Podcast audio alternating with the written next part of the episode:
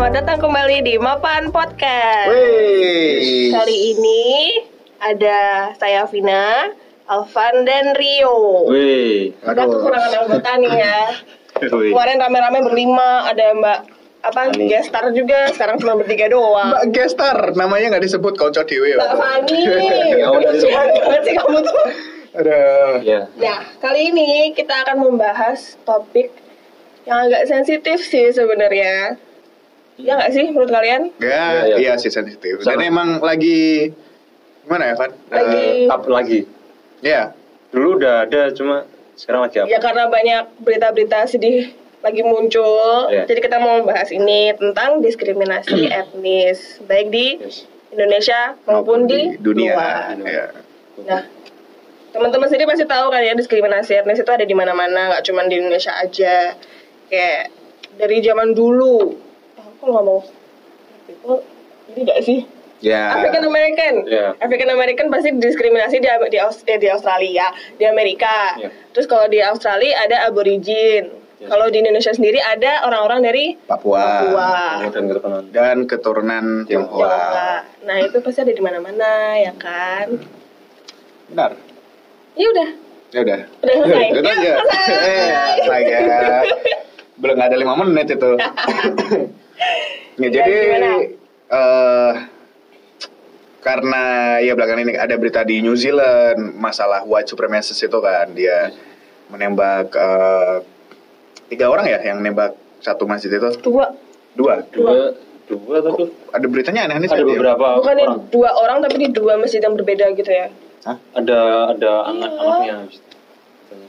Katanya ada beberapa. Katanya sih ada ada eh, bawahannya gitu loh istilahnya. Tapi yang Ada- yang paling terkenal yang satu itu kan. Yang nge-live video itu di kan. Facebook. Oh itu Facebook bukan YouTube? Facebook. Oh Facebook gila. Aku nggak sedetail itu soalnya aku udah orang-orang tuh banyak yang nonton. Kalian nonton ini nggak sih eh, videonya itu? Enggak. Aku nonton. Gue psikopat ini ya. Mas. kita nggak nge-share, jadi buat kalian kan nggak usah nonton ya udah nonton aja tapi nggak usah di-share ya. Ya, hal-hal yang berbau-bau kayak gitu kayak kecelakaan lah, apalah yang apa sih eksplisitnya sampai berdarah-darah Ya, ya. gitu. Memang kalian saking keponya ya udah nggak apa-apa. Ditonton tapi jangan Jangan Jangan di-share. di-share karena itu kemauannya mereka. Kata teroris iya kan, dia makin jadi kelihatan makin famous gitu kan, Ya. mencari nama dari situ. gitu. Yes. Eh, ini sih eh, ngomongin masalah diskriminasi etnis. eh aku pengen ngomongin yang di Indonesia sih. Kayak sekarang kan di beberapa tahun belakang ini ke belakang ini lagi banyak juga di Indonesia hal-hal ini isu-isu toleransi Hmm. gitu kan antar budaya, antar etnis, antar agama juga gitu. Ya. Dan eh, ini sih gimana ya? eh aku melihat walaupun di berita-berita di Twitter lah, di Instagram banyak orang-orang ngepost, wah eh, Indonesia tuh ternyata negara yang toleran, Australia aja tuh mencontoh kita gitu kan. Tapi kayak di balik itu mau negara itu setoleran apa pun pasti bakal ada orang-orang yang nggak toleran juga kan Yes. entah orang-orang itu mereka disakiti oleh orang agama A, B atau C atau Mayoritas disakiti iya atau disakiti oleh agama apa etnis lain Iya. gitu. Itu hal yang emang common di Indonesia dan kita sendiri udah berapa banyak suku budaya ratusan kan Hmm. nggak tahu sih ratusan apa puluhan aku nggak tahu. pokoknya banyak Ya tuh. yang ini sih yang sensitif banget itu menurutku adalah buat keturunan-keturunan Tionghoa ya. Ya. Aku sendiri punya banyak teman-teman keturunan Tionghoa di awah Tionghoa itu kan dan sedih sih. Di Jogja aku melihat sendiri kayak di Jogja misalnya nih eh, ada orang Tionghoa naik motor nggak sengaja ngawur ya nggak sengaja nyelip mepet atau apa ada orang Jawa teriak woi Cino goblok ya Eh, sorry ya, eksplisit. eksplisit. Eksplisit ya gitu kan. Tapi emang itu sesuatu hal yang common di Jogja aja masih Iya. kayak gitu walaupun Jogja juga uh, orang-orang keturunan Tionghoa itu lumayan banyak gitu Iya. kan. Hmm. Dan kalau nggak salah kan ada peraturan keturunan Tionghoa nggak boleh punya tanah ya. Nggak Mm-mm. punya nah, kalau Jogja salah kan? di, di seluruh Jogja atau cuma di kawasan Tugu Tugu Ranggan gitu Malioboro gitu cuma detailnya kurang tahu sih itu seluruh Jogja atau cuma kawasan tertentu doang itu kayak rahasia umum gak sih? Ya, ya. Eh, ini sih aku pengen cerita dikit sih dari teman-teman yang pernah cerita ke aku. Jadi Hmm. mereka itu eh, aku sempat tanyain ke mereka, kenapa sih? Oh ini ini sebenarnya nyambung masalah presiden ya. Ya. Kenapa eh, kalian nggak pengen milih si nomor dua gitu kan? Hmm. Kenapa pengennya milih nomor satu pasti nomor satu gitu? Terus dia cerita dikit tentang ya si nomor dua ini kan ada histori ya di tahun 98 Ya. kayak gimana dia eh, melakukan hal-hal yang apa ya bahasanya Sadis. sadis lah ya Ya. Sadis dan tidak tidak Tidak beretis Ya, ya, tidak tidak ethical ke orang-orang keturunan Tionghoa. Dan mereka tuh juga cerita ke aku intinya gini sih. Dia tuh bilang ke ke aku kalian tuh enak hidup nggak ngerasain hidup kayak kita. Ya. Eh, kita nggak bisa jadi PNS susah banget jadi PNS ributnya Hmm. minta ampun terus habis itu eh, nama kita harus diganti nama Jawa Hmm. Oh ya kayak temen kamu. Iya, banyak teman-temanku kan yang nama Jawa kamu tahu sendiri. Iya iya. Dan terus apalagi sih? Eh, hidup gampang. Kamu ke mana-mana nggak di paling nggak tuh eh, pas mereka dulu kecil ya, itu tuh ada kayak cetusan-cetusan dari orang Jawa atau orang pribumi lah Hmm. yang nggak enak. Walaupun cuma omongan bisik-bisik, eh, ya, orang ini nih orang Cina kayak gini, wah. Hmm. Dan jadinya kan di orang pribumi kan melihat orang-orang eh, keturunan Tionghoa ini kayak wah mereka tuh orang jahat, orang jelek, mereka tuh apalah gimana gimana gimana gitu kan. Hmm. Dan aku sendiri juga punya eh ah, mereka tuh juga cerita ke aku bahwa kenapa mereka itu sekarang bisa menguasai ya nggak menguasai sih kayak bisnis mereka tuh selalu bisa lancar dan gimana gimana gitu kan dan orang pribumi kan banyak yang jealous tuh Hmm. yang wah sekarang itu bisnis di mana-mana dikuasain orang Keturunan. keturunan Tionghoa Iya. nih nggak adil gitu kan bahwa tapi kalau di sisi lain adil-adil aja mereka itu dari semenjak diskriminasi tahun 98 itu Ya.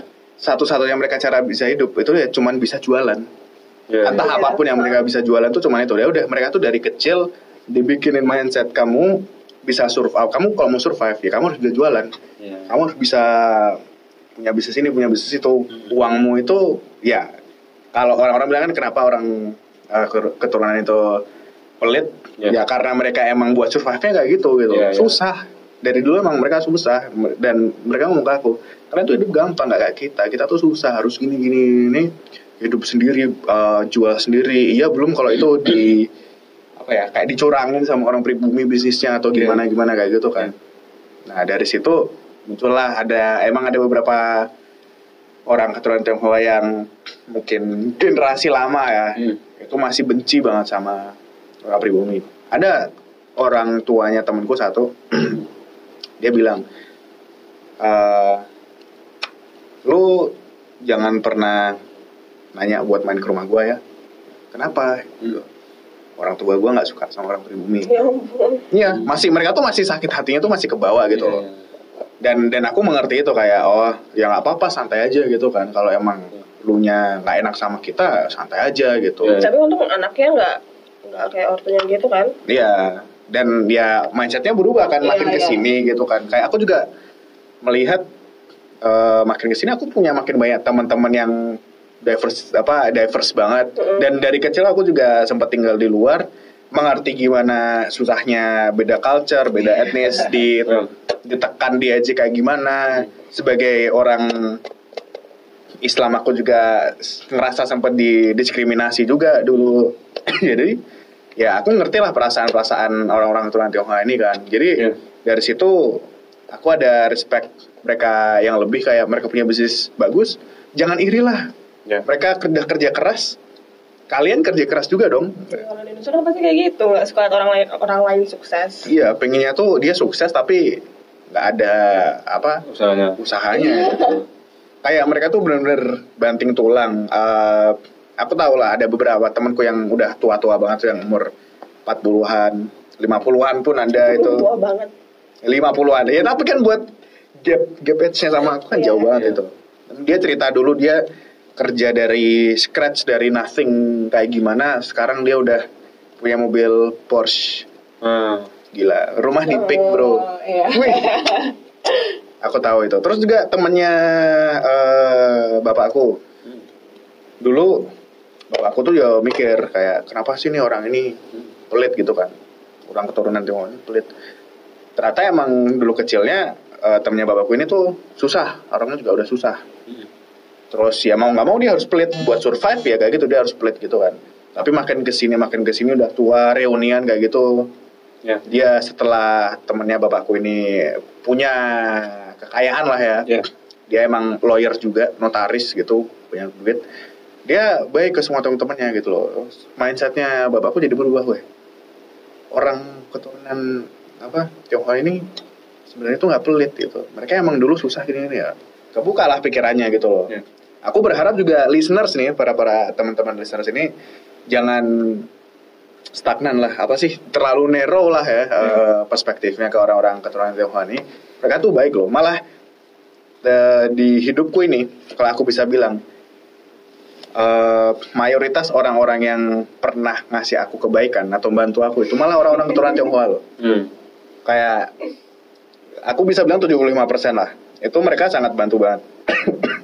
Dan dari situ kalian kayak jangan banyak prasangka buruk lah orang keturunan Tionghoa tuh kayak gini kayak gini cari tahu dulu temenan dulu ngobrol dulu kayak gimana gitu itu sih dari aku Oke, oke. panjang banget ya kayaknya Tapi itu bahkan nggak cuma buat orang Tionghoa juga, juga kali untuk semuanya. Maksudnya Iya, buat jangan semuanya. jangan stereotype. agama juga Iya. masalah agama aku juga malah kadang ya aku ketemu sesama orang Islam Hmm. itu menyebel eh, nyebelin banget bikin sakit hati banget gitu loh. malah orang-orang yang nonis itu wih gila baiknya minta ampun gitu loh kayak kadang aku dulu pas ya umur umur masih kecil ya sempat bertanyakan kayak kok orang-orang agama aku kayak gini sih rada nyebelin jahat nggak Hmm. baik gitu loh. sedangkan orang-orang yang nonis itu kayak ih gila baiknya minta ampun gitu Iya, iya. Apa apa yang salah dengan mentang-mentang mayoritas atau gimana gitu loh Ya bisa jadi. bisa jadi kayak gitu Soalnya kayak di luar Indonesia gitu em, ya itu yang ter- itu yang terjadi di mana-mana gitu. Jadi kayak misalnya Islam itu minor- minoritas itu di Amerika, hmm. mayoritas di Indonesia. Terusnya jadi yang minoritas di Indonesia itu yang misalnya selain Muslim gitu.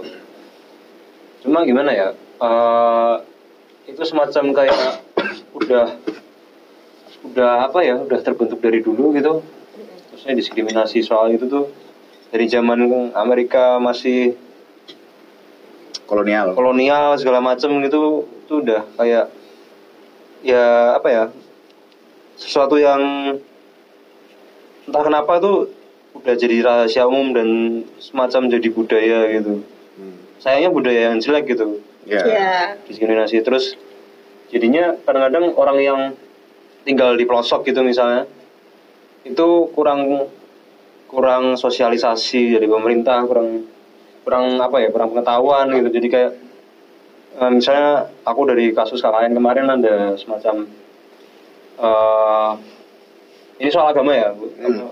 soal agamanya jadi kayak eh jadi mayoritas kelompokku semua itu eh, non nonis gitu. Hmm. dan mereka itu kan pas itu mau eh, Natalan Desember gitu. Jadi kayak dan di situ ada kayak semacam apa namanya eh, ketua apalah Kepala budaya. desa? Oh ketua apa sih budaya. Punya yang ngatur soal di situ jadi kayak ada gamelannya itu di kampung itu. Jadi kayak oh ya Ca- cagar budayanya boh eh, bukan jadi kayak ketua pimpinan apa sih yang ngatur soal eh kebudayaannya di situlah gitu. Hmm, hmm. Terus em, pas mereka mau Natalan besoknya itu malamnya tuh juga ada Mereka tuh teman KKM ya ya ini pas habis habis itu mereka kan kayak berkunjung lah ke rumah itu jadi Hmm. berkunjung ke rumah ketuanya itu terus kayak malah disuruh ya diusahakan datang ya kalian semuanya gitu. Padahal semua itu udah maksudnya dia udah tahu kebanyakan mayoritas di situ nonis gitu Hmm. dan untungnya pas itu ketua aku ngomong kayak ketua kelompokku tuh ngomong kayak ya ngomong kalau misalnya kebanyakan harus ada yang beribadah gitu Hmm. ke gereja segala macam sih jadi kayak apa ya eh, hal-hal kayak gitu tuh kadang nggak bisa dihindari kadang-kadang jadi kayak apa ya kadang merasa tidak berdaya gitu loh Hmm. soal kayak gitu tuh tapi ya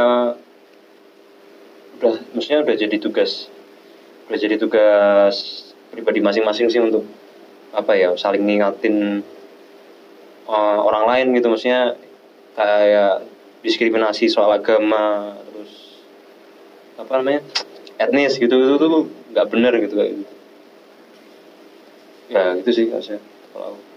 Tapi sebenarnya diskriminasi etnis itu juga nggak ya maksudnya tuh ini sih konotasinya pasti buruk. Cuman aku beberapa kali ya kayak Rio gitu kan eh, ketemu sama teman-teman Tionghoa yang benar-benar baik-baik. Aku juga pernah berapa kali ketemu sama eh, orang-orang Papua yang kononnya di Jogja suka bikin ribut bla gitu kan. Tapi aku pernah dapat cerita aku lagi eh University Fair ya aku aku jaga stand aku di psikologi gitu kan. Terus tau ada orang-orang Papua kayak ma- mungkin mereka masih mahasiswa atau emang lagi nyari kuliah gitu kan datang ke booth aku. Nah kan aku jaganya ber tiga apa empat gitu kan. Nah tiga orang orang lainnya yang sama aku itu langsung pada mundur langsung pada pergi gitu loh. Karena takut Hmm. menghadapi orang Papua ini. Tapi aku merasa kayak mereka baik-baik aja mereka juga ngajak kita bercanda-bercanda. Maksudku jangan jangan Sesibuk baik sekali. Iya gitu loh, jangan langsung stereotip. Oh kamu jelek, aku gak mau dekat sama kamu, aku harus jauh-jauh dari kamu. ya ya ya. Kayak harus mengenal lebih dalam. ya Kan ada itu di aku lupa dia masuk acara TV atau di YouTube ya. Jadi emang orang Jogja nih, orang dia mahasiswa dari Papua di Jogja. Dia itu eh dicapnya emang jelek karena or- orang ya sorry eh, emang eh, yang kita tahu yang terkenal kan orang-orang Papua, orang-orang Timur kan bikin rusuh senangannya kan di sini. Nah itu tuh dia saking nggak pengen dicap jeleknya eh, apa eh, apa sih yang satu etnis sama dia Mm-mm. dia tuh sampai belajar bahasa Jawa bergaul dengan orang-orang di sekitar kosannya dia sama ibu-ibu jualan sayur aja tuh dia kenal ngomong bosok kromo loh itu ya ya, ya. jarang Um, aku sendirinya Bahkan, kromo bahkan kita kita aja bahasa keramanya masih. iya masih susah gitu kan dan dia meniatkan biar aku tuh nggak pingin eh, apa orang-orang kulit aku orang et, apa orang etnis aku itu eh, dicap jelek gitu loh. Mhm. dan emang aku juga tahu di kampusku emang ada beberapa orang Papua. Dulu pun ada yang emang dari beberapa pelosok Papua itu masuk gitu kan masuk FEB dia tuh di kayak semacam dia apa namanya sponsorin hmm. gitu sama kampus atau sama grup apa gitu kan dan emang aku sempat ngobrol sama dia kita grupnya sebelahan aku ngobrol sama dia dia orangnya baik-baik aja gitu loh dan dia malah orang pelosok gitu kan Hmm. dan berber yang di dalam hutan tasnya dia aja tuh ini cuman apa tas yang dari karung tepung terigu itu loh oh ya, Yang kayak biasa buat ospek itu. iya dia bawa itu terus kaosnya ininya dan emang kayaknya dia gak apa gak ganti baju beberapa hari itu ya pas ospek ya cuman mungkin aku mengerti kan dia soalnya aku dari tahu dia tuh emang dari pelosok gini oh mungkin emang dia terbatas eh, apa sih namanya eh, hal-hal apa bajunya gitu kan jadi ya it's fine fine aja gitu loh kayak aku pernah ngelihat emang orang yang jahatnya gimana cuman jangan jangan lupa orang-orang Papua itu juga ada yang baik-baik gitu loh Mhm. ya. nggak semuanya jahat iya nggak semuanya. Ya agak unik sih soalnya kalau soal aku pernah baca di Vice gitu. Jadi kayak ada orang African American gitu yang tinggal di Indonesia. Hmm. terus kayak ternyata tuh di Indonesia aku kira kan orang Indonesia ke- eh, untuk apa ya kalau aku melihat menengah menengah ke atas gitu itu kan senang musiknya orang-orang barat gitu. Apalagi yang rapper-rapper gitu kan. Jadi eh, justru yang apa ya yang kayak yang jadi dia cerita di Vice gitu kayak ya eh, kalau misalnya salah dikoreksi gitu tapi kalau misalnya dia tuh ngomong apa malah kadang tuh ada orang yang memuji dia gitu kayak mungkin dia artis atau gimana gitu Hmm. tapi di sisi lain juga ada orang yang masih kayak eh, skeptis maksudnya kayak semacam apa ya semacam ya kayak kalau kalau di Jogja gitu memandang orang Papua pada umumnya kayak gimana gitu. ya agak unik sih maksudnya kayak karena apa ya eh mungkin karena beda beda budaya gitu jadi kayak misalnya kalau dilihat dari menengah kela- kelas menengah ke atas gitu orang-orang pada pada melihat orang-orang African American ini orang yang keren gitu. Mhm. Sedangkan kalau orang yang mungkin mereka eh, misalnya kesenangan musiknya beda gitu malah justru agak apa ya? Malah kayak, kok ada orang Iya ada orang kayak gini di kayak sini. gini itu ya kayak gitu sih. Dia malah cerita juga dia kadang-kadang diajak foto secara cuma-cuma maksudnya dia Hmm. tiba-tiba di jalan diajak foto itu jadi kayak ya sebenarnya agak unik sih soal soal etnis etnis gitu di Indonesia terutama. Tapi ini apa? Aku juga melenceng dikit sih. Tapi juga diskriminasi. Ya bukan diskriminasi, lebih ke violate ya.